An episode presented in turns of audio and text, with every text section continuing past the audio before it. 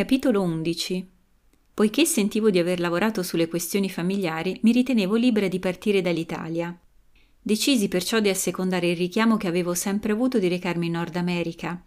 Avevo fatto dei sogni sulla città di Boston, mi ero vista nell'ascensore di un grattacielo mentre si fermava a uno dei piani alti dell'edificio. All'apertura delle porte mi aspettava mio padre, che mi consigliava di scendere a livello della strada e portare dei vestiti che non utilizzavo più a uno stand di raccolta di abiti per beneficenza e quindi di ritornare per arrivare al 52 e ultimo piano dove lui mi avrebbe atteso. Nel giugno del 2017 vendetti casa, regalai tutto, conservai solo alcuni libri, degli appunti di studiolistici e pochi indumenti e accessori che lasciai in custodia a una cara amica. Partii seguendo l'ispirazione del sogno, con una valigia che conteneva soltanto l'essenziale per la mia vacanza a Boston, dove mi fermai per 45 giorni. Questo luogo sembrava mi sorridesse e accogliesse, mandandomi segnali di conferma. Ad esempio, una mattina presto mi fermai al parco in centro città per sorseggiare il caffè e godermi l'atmosfera del lento risveglio. D'improvviso qualcosa alla mia sinistra attirò la mia attenzione. Era un raggio di sole che filtrava tra le fronde degli alberi e illuminava un punto preciso del tronco di un albero. Osservai con più attenzione e mi accorsi che la corteccia era cresciuta in quel punto creando un disegno naturale a forma di cuore, mi emozionai e attesi finché il sole, proseguendo il suo cammino, non si accomiatò da quel punto. A Boston trovai anche il grattacielo di 52 piani che avevo sognato. Era il Prudential Tower. Nel prendere l'ascensore che portava la vista panoramica, riconobbi i dettagli che Morfeo mi aveva suggerito come la scanalatura tra i pannelli all'interno della cabina.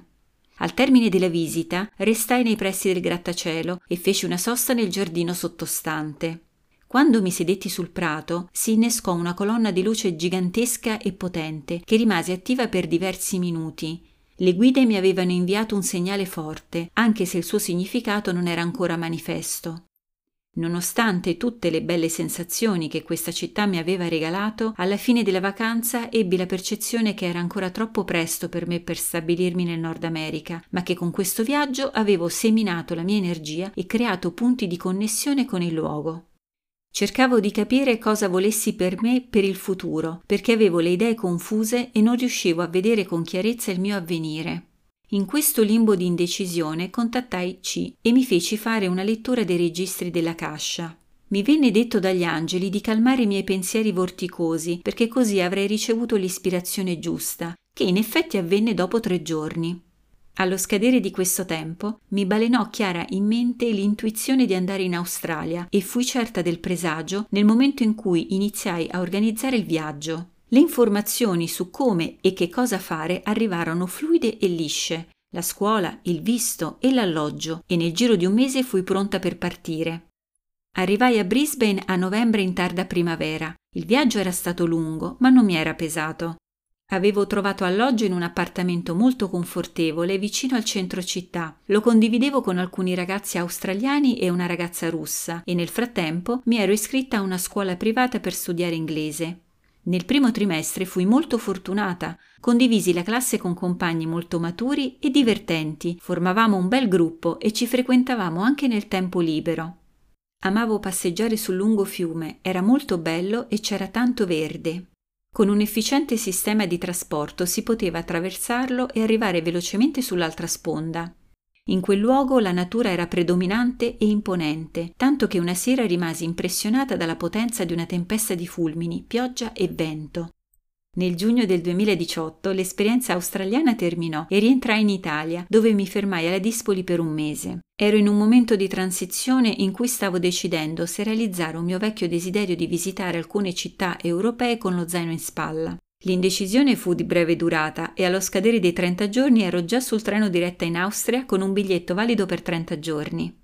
Questa modalità di viaggio, che mi permetteva di scegliere di volta in volta l'itinerario, mi dava un grande senso di libertà e mi permetteva di seguire le mie aspirazioni e premonizioni. Dormivo in ostelli e questo mi diede l'occasione di conoscere molte persone con storie interessanti. La prima città che visitai fu Vienna, con la reggia e i suoi giardini incantevoli. Poi mi diressi verso l'Olanda. Per Amsterdam provai un amore a prima vista, tanto da pensare di andarci a vivere.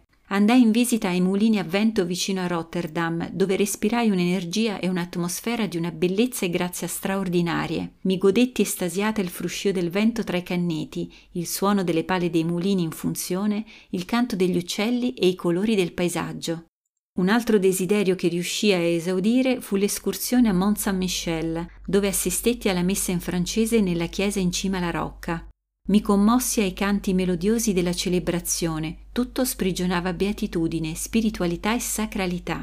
Dalla terrazza, il punto di osservazione più alto, si godeva un panorama incredibile, con il mare e le paludi intorno. Al termine della visita mi incamminai lungo la strada ed ebbi la sensazione di stare rientrando da un viaggio interiore, che ritornare sulla terraferma fosse un reimettersi nella vita con la benedizione e le guarigioni dell'arcangelo Michele. Poi fu la volta della Spagna, dove visitai Granada con la sua Alhambra. Ivi si respirava magia, arte allo stato puro, un intreccio di differenti culture che si mescolavano tra passato e presente. Ne rimasi incantata, meravigliata e affascinata.